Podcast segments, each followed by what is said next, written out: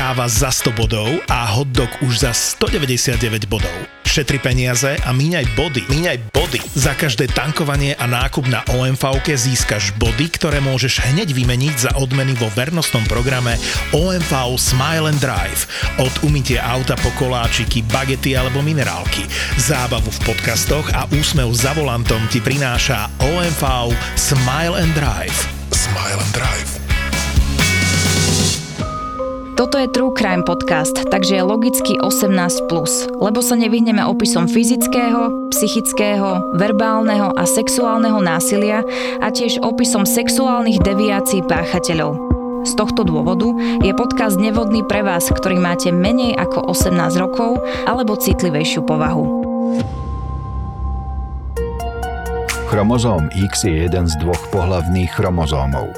Druhý pohlavný chromozóm je Y, X je oveľa väčší ako Y a je u oboch pohlaví nevyhnutný pre život. Na rozdiel od chromozómu Y, bez ktorého sa žiť dá. Ak sa spojí chromozóm X s chromozómom Y, narodí sa chlapec. Ak sa spoja dva chromozómy X, narodí sa dievčatko. Aspoň na začiatku je to tak.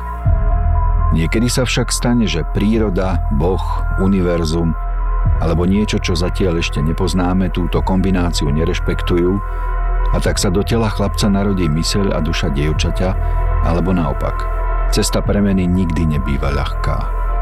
Tá, o ktorej budeme hovoriť, je lemovaná tragickými udalosťami plnými krvi, vražd a utrpenia. Samozrejme predpokladám, že to je vec, s ktorou sa človek narodí, celý život s ňou prežije a je to nezmeniteľné. Áno, áno, presne tak. Toto sa v priebehu života nemôže zmeniť. Aký vplyv na človeka, ktorý sa s takýmto niečím narodí, má fakt, ak náhodou nemôže naplniť túto svoju predstavu, ktorú, ktorú má o sebe, že... To v každom prípade mu to urobí veľké adaptačné problémy a celoživotné neurotické problémy.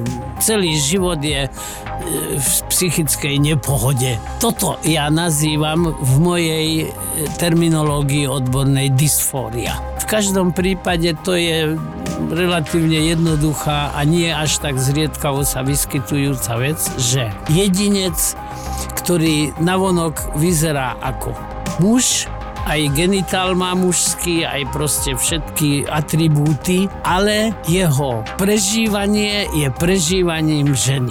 Prečo je to tak a akým spôsobom sa proste tie chromozómy pomýlili, myslím si, že ani odborníci ešte nemajú v tomto celkom jasné a ja to naozaj ovládam len tak, že viem, že to je a že keď sa s niečím takým stretnem a je potrebné, aby som do toho profesionálne vstúpil, tak sa radšej to konzultujem s nejakým odborníkom, ktorý sa týmito vecami zaoberá. Ja som vždy bol liberálny demokrat.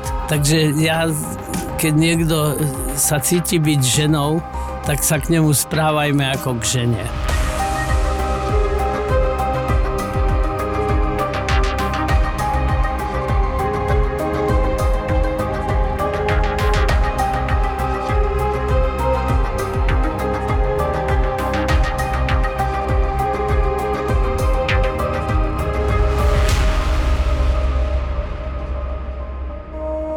Denier, celým menom Paul Charles Denier, sa narodil ako chlapec 14. apríla 1972 v Campbell Towne.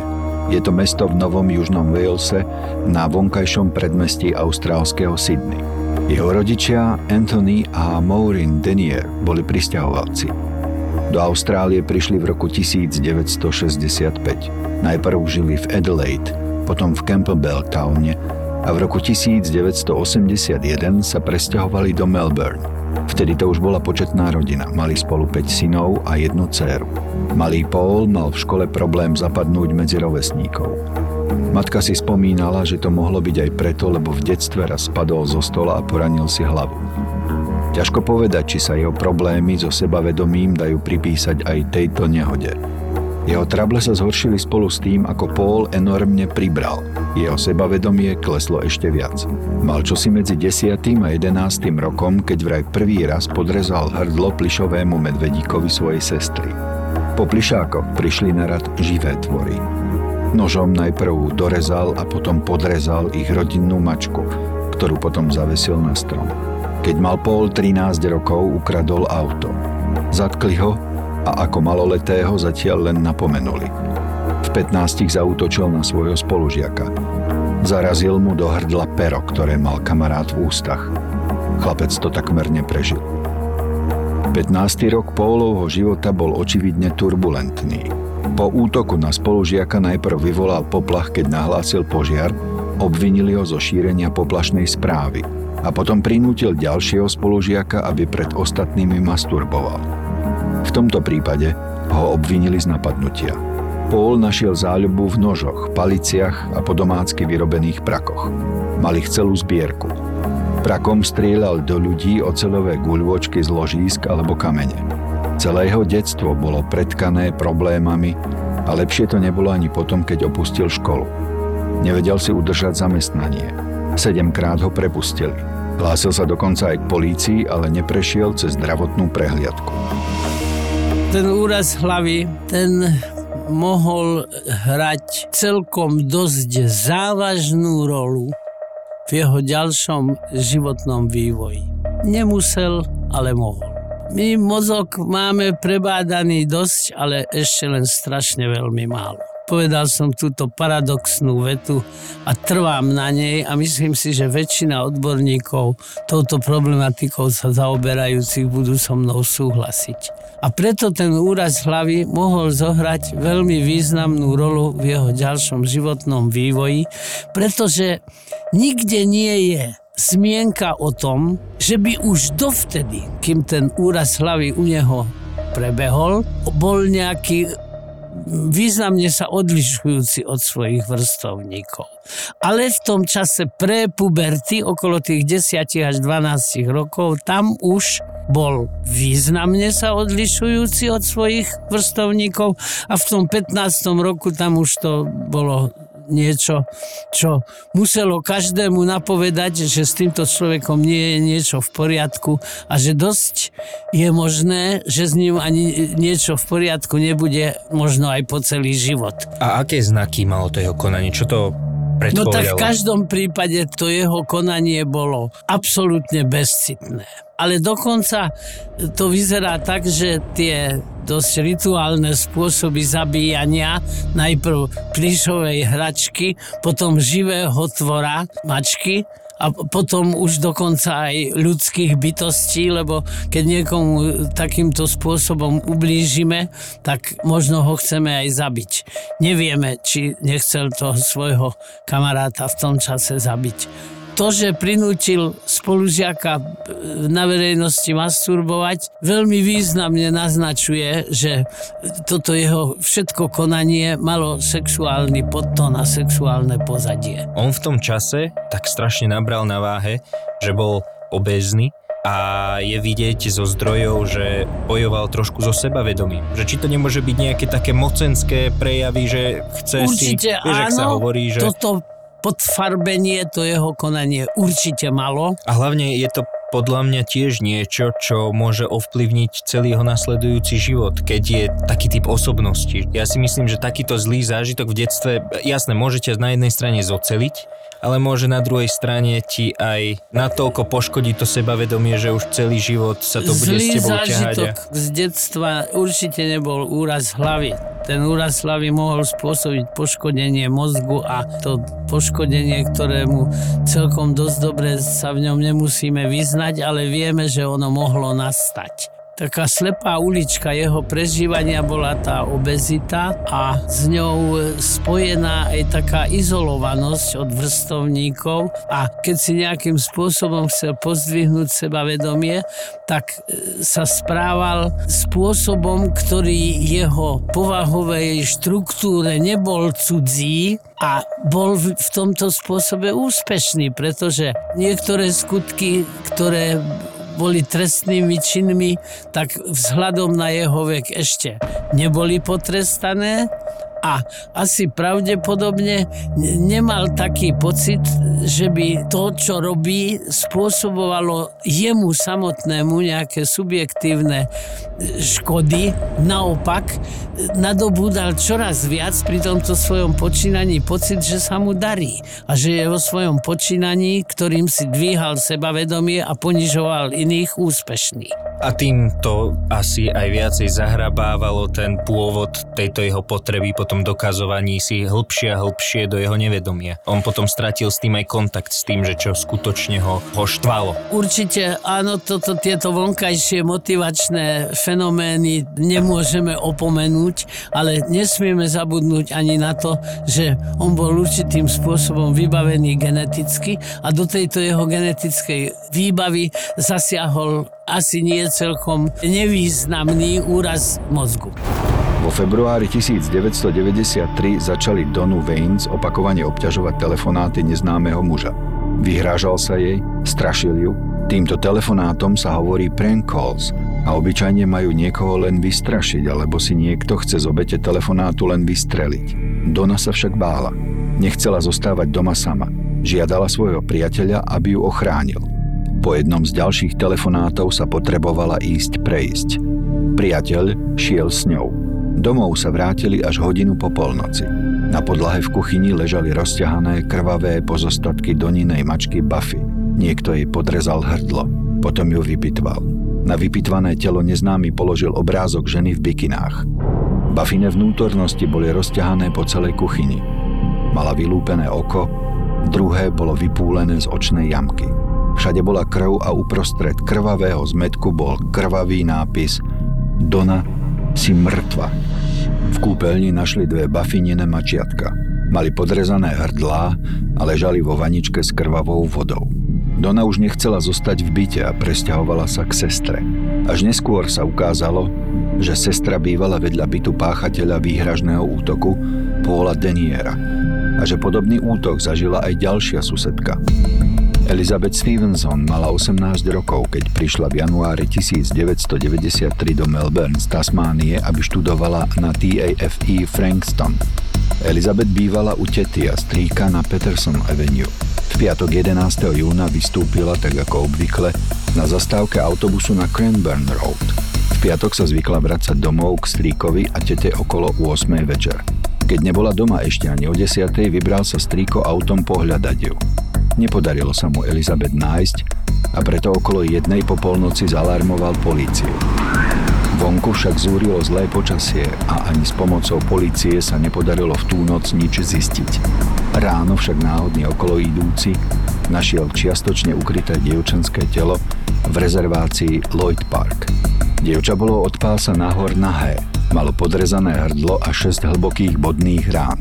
Štyri hlboké rezy viedli od prs k pupku a ďalšie štyri boli kolmo na ne, aby spolu vytvorili na bruchu a prsiach krížový vzor. Pod prsenku mala dievčina vyhrnutú okolo krku, tvár jej dobili a zlomili jej nos. Bola to malá Elizabeth. Ako neskôr ukázala pitva, Elizabeth nebola sexuálne zneužitá.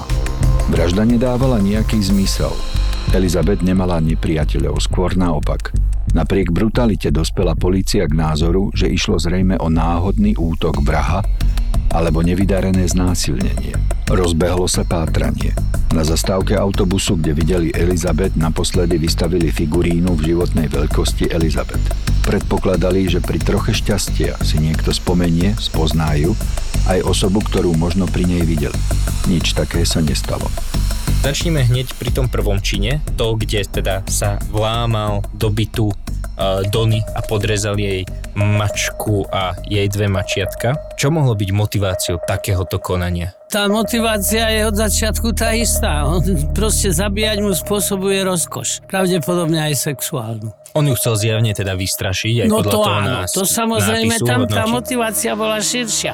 Vystrašiť niekoho k nepríčetnosti, k zdeseniu, neviem prečo ona to nezahlasila na polícia, prečo už vtedy, keď toto sa stalo, tak už mala začať polícia intenzívne pátrať vyšetrať, pretože takýto ohavný čin voči živým tvorom už pravdepodobne v tak vyspelej krajine ako je Austrália v tom čase mal vzbudiť pozornosť a najmä pozornosť policie. Ale to, čo ma e, zaujíma najviac je, že čo on dosiahol tým vystrašením? Tiež má z toho rozkoš? Tá no, sadistická osobnosť? Stále si to sebavedomie naprával, stále si ho dvíhal, nebol spokojný sám so sebou, nebol spokojný skoro s ničím, čo sa okolo neho dialo. Čiže to boli také ako keby mocenské silové hry a cítil sa mocný, keď takéto niečo vykonal. Je to veľmi nedobrá porucha osobnosti, ktorú už tu môžeme prezradiť, že jeho osobnosť bola masívnym spôsobom narušená, atrocitná moral insanity, morálne nevyliečiteľný a z toho vývoja aj z celého kontextu vyplýva, že sa nejednalo o duševnú chorobu v zmysle choromyselnosti, psychózy. A čo tá vražda? Zaujalo ťa niečo na jeho postupe? Bezcitnosť a uspokojenie spôsobiť niekomu bolesť, pri ktorej mu narušujem kontinuitu jeho tela, tečie pritom krv a spôsobuje mu bolesť, jemu to spôsobovalo rozkoš. A on túto rozkoš, alebo teda to vyvrcholenie tejto rozkoše, on dosiahol pravdepodobne bezkontaktne. Tam stačilo to, že jej spôsobuje bolesť a že ju zabije. A tu dojde aj k takému klasickému fyzickému vyvrcholeniu pri takomto niečom, alebo ani nemusí a stačí to také psychologické tu, naplnenie? Teda pokiaľ je mi známe, tak samotný ten akt vyvrcholenia, ejakulácia, nemusí byť prítomný. Je to psychické uspokojenie eroticko-sexuálne konanie môže vyvrcholiť aj bez toho, že by došlo k fyzickému vyvrcholeniu. Je to potreba, ktorá sa našťastie vyskytuje skôr zriedkavo ako často. Čo ten kríž, ktorý vyril Elizabeth To bola taká symbolika, tela. mohla to byť aj dokonca satanská symbolika. 8. júla vystúpila 41-ročná Rosa Todd z vlaku na železničnej stanici v Seaforde a vydala sa po Railway Parade na cestu domov. Chodievala tak domov denne. Nevenovala pozornosť okoliu, kráčala už automaticky z nohy na nohu. Napriek tomu si však všimla muža, ktorý sa obšmietal okolo verejných záchodov. Bolo niečo pred šiestou večer. Prešla okolo neho a nevenovala mu viac pozornosť. Len čo ho minula, muž ju napadol. Zatiahol ju do parku. Roza sa bránila ako mohla, keď však útočník vytiahol zbraň a priložil jej ju k hlave, súhlasila, že sa mu podvolí. Nevedela, že je to atrapa. Róza vyskúšala odporúčanú taktiku, ktorá radí napadnutým ženám, aby v prípade pokusu o znásilnenie predstierali, že budú súhlasiť. Môžu tým získať čas a počkať na útočníkovú nepozornosť. Je to ideálna príležitosť, ako oddialiť a zmierniť brutalitu a súčasne vo vhodnej chvíli uísť, aby sa vyhli najhoršiem. Roze sa to podarilo. Potrasená po útoku s ľahkými zraneniami ušla. Vybehla na cestu a tam zastavila auto. Vodič ju odviezol domov. Roza poskytla na polícii opis páchateľa. Hovorila, že je to 18 až 20 ročný muž, vysoký 180 cm. Má okrúhlu tvár a modré oči. Opísala, ako jej vytrhol chumáč vlasov, ale aj to, ako mu sama niekoľkokrát zahryzla do prstov. Podľa vlastných slov až tak, že cítila v zuboch jeho kosť. Účinná obrana a pozornosť jej zachránili život. Podľa opisu zostavila polícia profil podozrivého útočníka. Bol to muž, pravdepodobne nezamestnaný alebo nekvalifikovaný robotník, miestny a žil sám. Počas toho, ako na polícii vypovedala vystrašená Roza, ešte v ten istý večer vyšiel útočník von znovu. Neúspech pri ho neodradil.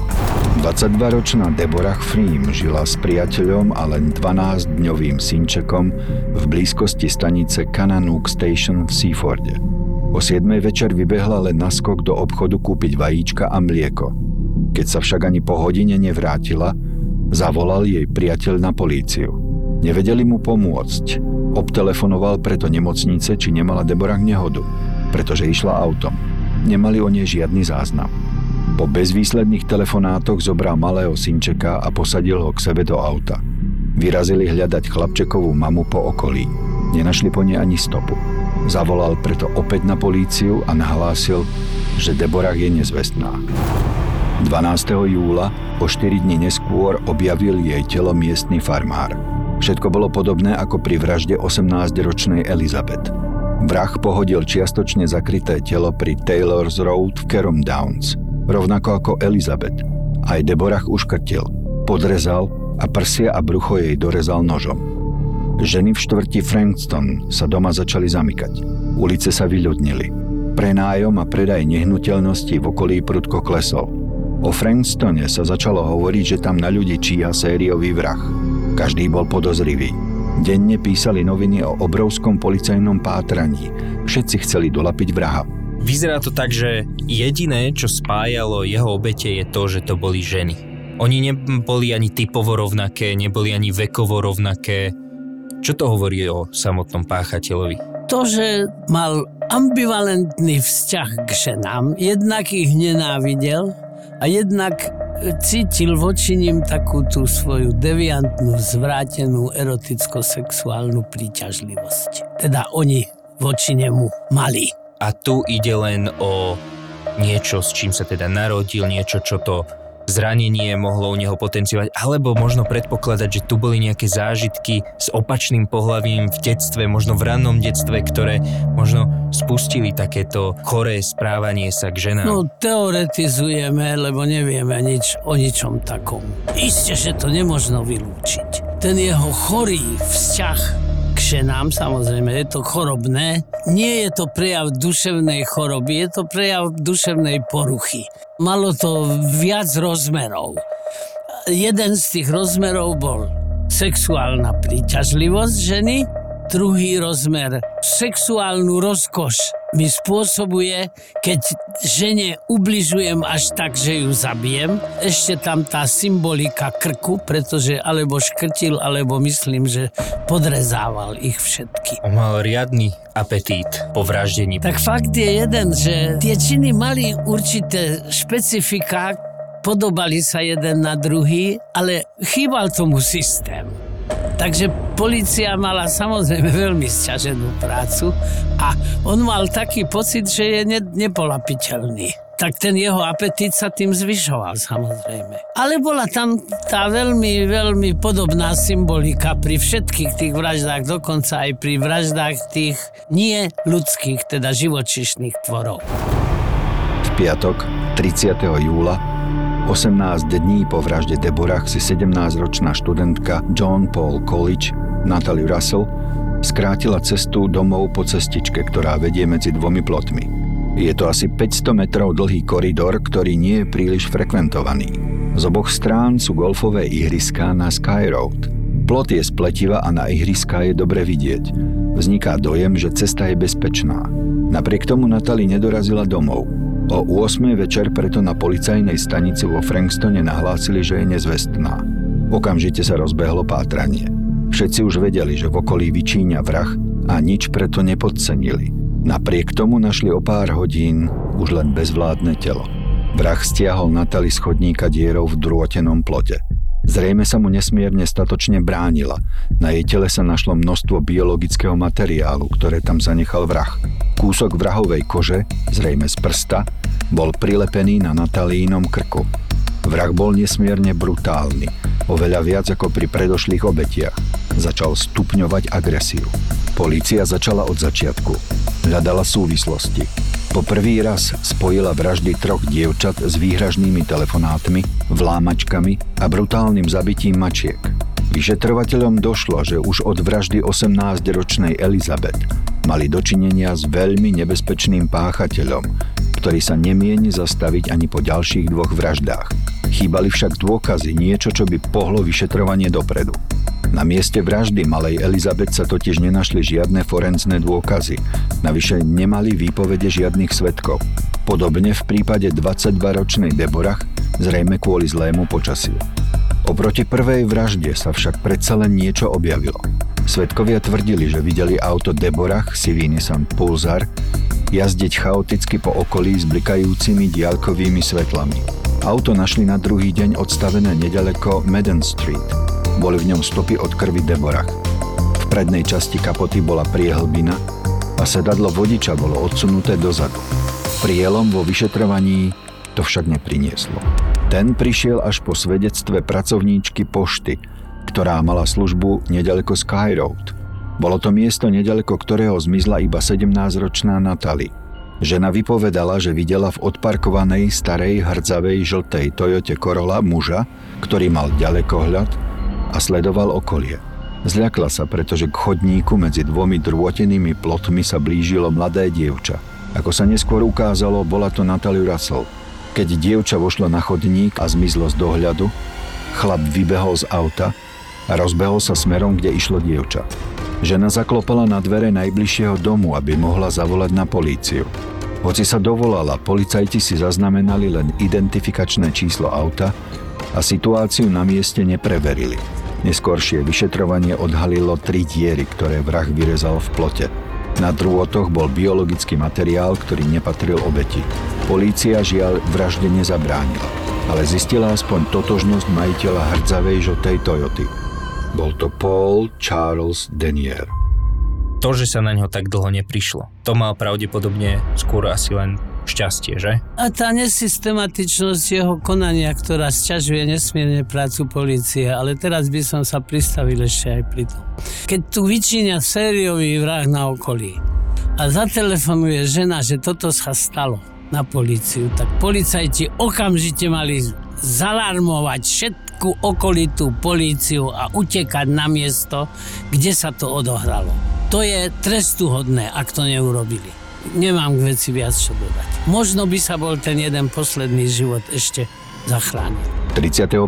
júla popoludní, deň po vražde Natali, prišli policajní detektívy do bytu na Frankstone Dandenong Road v Seaforde. Bola to malá garzónka. Susedila s bytom sestry Donny Vaines, ktorej sa niekto najprv vyhrážal a potom brutálne zabil jej mačku Buffy a mačatá. Paul, ktorý sa o garzónku delil so svojou priateľkou, potvrdil, že v čase vražd Debbie Freem a Natalie Russell bol v blízkosti miesta činu. Avšak nič viac. Pod zámienkou, že treba spísať zápisnicu, policajti previezli Paula Deniera na policajnú stanicu. Tam sa presne o 21.20 začal intenzívny výsluch.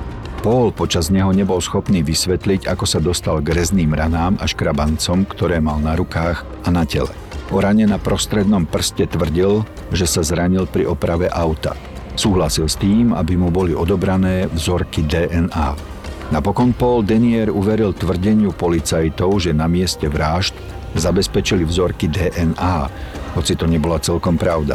A priznal sa k vraždám troch dievčat, útoku na Rozy Todd, ktorá mu ušla i vlámania a k zabitiu mačiek. Opísal, ako najprv uniesol a potom zavraždil Deborah Freem, 22-ročnú matku len 12-dňového chlapčeka.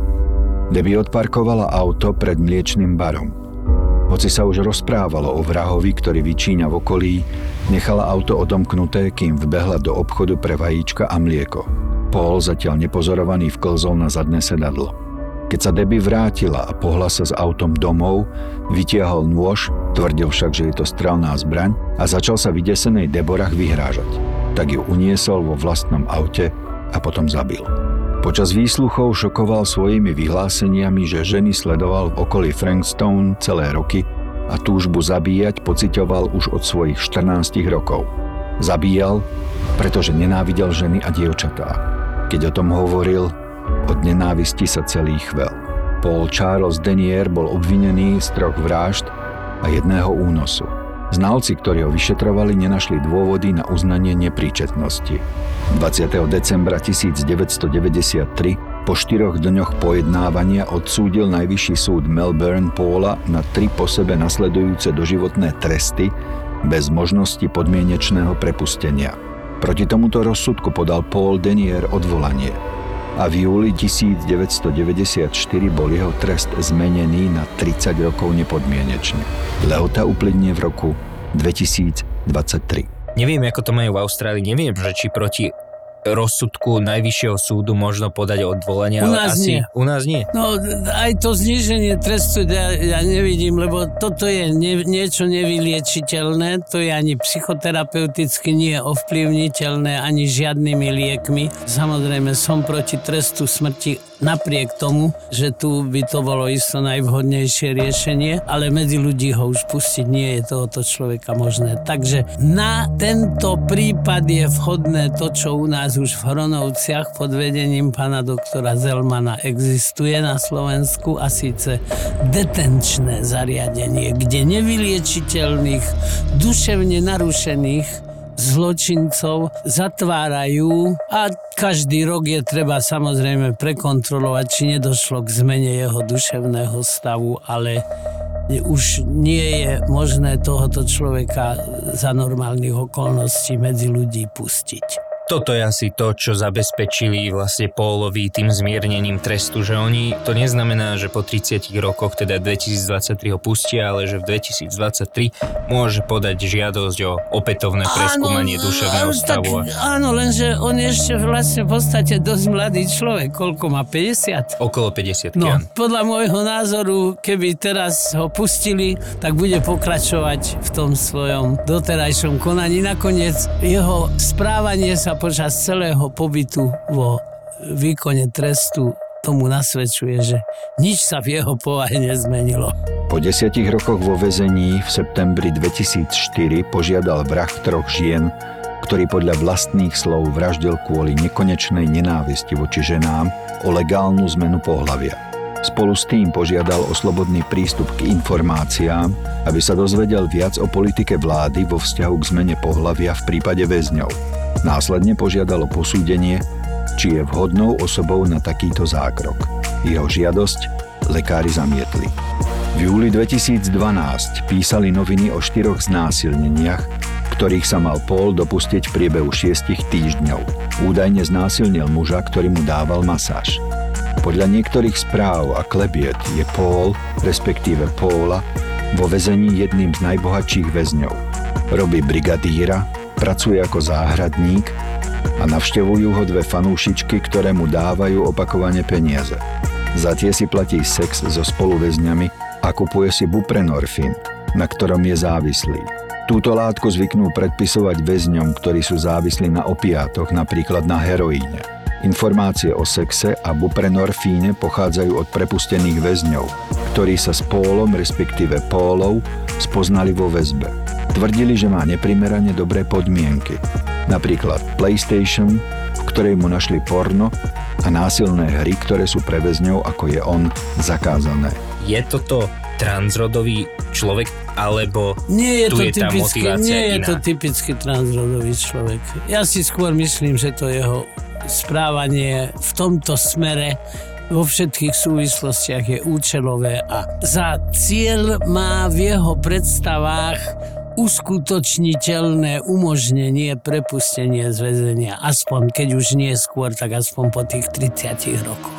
On v skutočnosti začal podstupovať No podľa možností, ktoré má vo väzení, fyzickú zmenu, čiže nechal si vyrásť vlasy, robí si také provizórne podprsenky, spodné prádlo ženské, lakuje si nechty, myslím, tie takéto veci, že snaží sa vystupovať tak ženskejšie. Každopádne, čo sa týka tejto debaty o jeho tranzícii, tak v jedných austrálskych nemenovaných novinách v súvislosti s týmto príbehom vyšiel titulok, že Vrahova žiadosť o zmenu pohľavia vyvoláva diskusiu o ľudských právach ale jeho tranzícia sa nestretla s podporou vedenia a pozostalých po obetiach, pretože títo považujú skôr za taký výsmech práve im a za tendenčnú manipuláciu.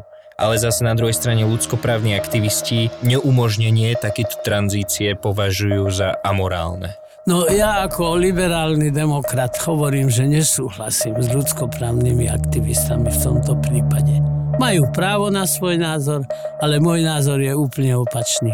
V každom prípade tie podmienky v austrálskej väznici, ktoré sú tu popisované, tak to je niečo, čo je môjmu chápaniu spravodlivosti, vine, trestu a s tým súvisiacich vecí absolútne v rozpore. Ja mám predsa len určitú predstavu o tom, že za každý skutok má byť nejaká spravodlivá odmena. V tomto prípade trest. On nie je vôbec potrestaný, pretože on si žije jedným neuveriteľne pohodovým spôsobom života. Tie fanúšičky, čo tam chodia navštevovať, čo sú zrejme bohaté, tak to, to svedčí o ich hysterickej povahe. Ako fungujú tieto veci vo väzení? Systém je založený na oddelovaní mužov a žien, ktorí sú odsúdení. Ako to funguje s transrodovými väzňami? No, nestretol som sa s transrodovými väzňami počas svojho dlhoročného fungovania relatívne vysokej funkcii vo väznici. Čo ja poznám podrobivšiu sa osobu, keďže ona bola muž a teraz je žena a keby sa dopustila trestnej činnosti, tak by som považoval za správne, aby bola umiestnená v ženskej väznici, pretože ona skutočne aj prežívaním a teraz už aj vzhľadom a fyziologickými predpokladmi je žena. Skúsme teraz tak hypoteticky uvažovať a hypoteticky si predstavme, že Paul by skutočne bol transexuálom od e, narodenia, skutočne by mal o sebe predstavu, že je žena. Je morálne nechať ho v mužskej väznici? No, tie jeho predstavy sa zrazu objavili v čase, keď už bol umiestnený vo výkone trestu. Takže vôbec by som nad tým nemorfondiroval. Som presvedčený o tom, že nie je transexuál a že sa jedná z jeho strany o vyslovene účelovú manipuláciu verejnou mienkou, ovplyvňovanie ľudskoprávnych aktivistov a na túto oblasť existenčnú nabalenú verejnosť a fanúšikov a, a súhlasiacich a nesúhlasiacich. Proste je to veľmi zložitá otázka a ja som na tej strane, že nie je treba umožniť mu tranzíciu a nie je treba, aby a mal akékoľvek výhody počas výkonu trestu, práve naopak. Vôbec ho neodlišovať od ostatných priemerných, štandardných väzňoch typu Joža Maka. Spravodlivosť by mala mať prioritu pred všetkými ostatnými premennými. Na otázku, či by mal byť prepustený, Pólovi vlastní rodičia povedali jasné nie. Naliehajú na úrady, aby zvyšok života strávil v detencii. Paul už dnes vystupuje ako Póla. Jeho cesta premeny z muža na ženu viedla cez vražednú nenávisť k ženám, aby sa nakoniec stal jednou z nich. Je ešte niečo, čo by si chcel dodať k tomuto príbehu? Myslím, že sme to veľmi, veľmi vyčerpávajúce ja rozobrali, ale je to príbeh, ktorý si zaslúži vyčerpávajúce e, rozobranie a fakt je jeden, že z toho takého humanisticko-filozofického hľadiska je to príbeh veľmi poučný a zaujímavý. A je to taká šedá zóna, na ktorú možno tak tie trestné poriadky, právne poriadky až tak nemysleli, keď boli vyvíjane a teraz musíme rozmýšľať, že ako Máme to použiť. čo robiť, aby sme sa s tým do budúcnosti vyrovnali.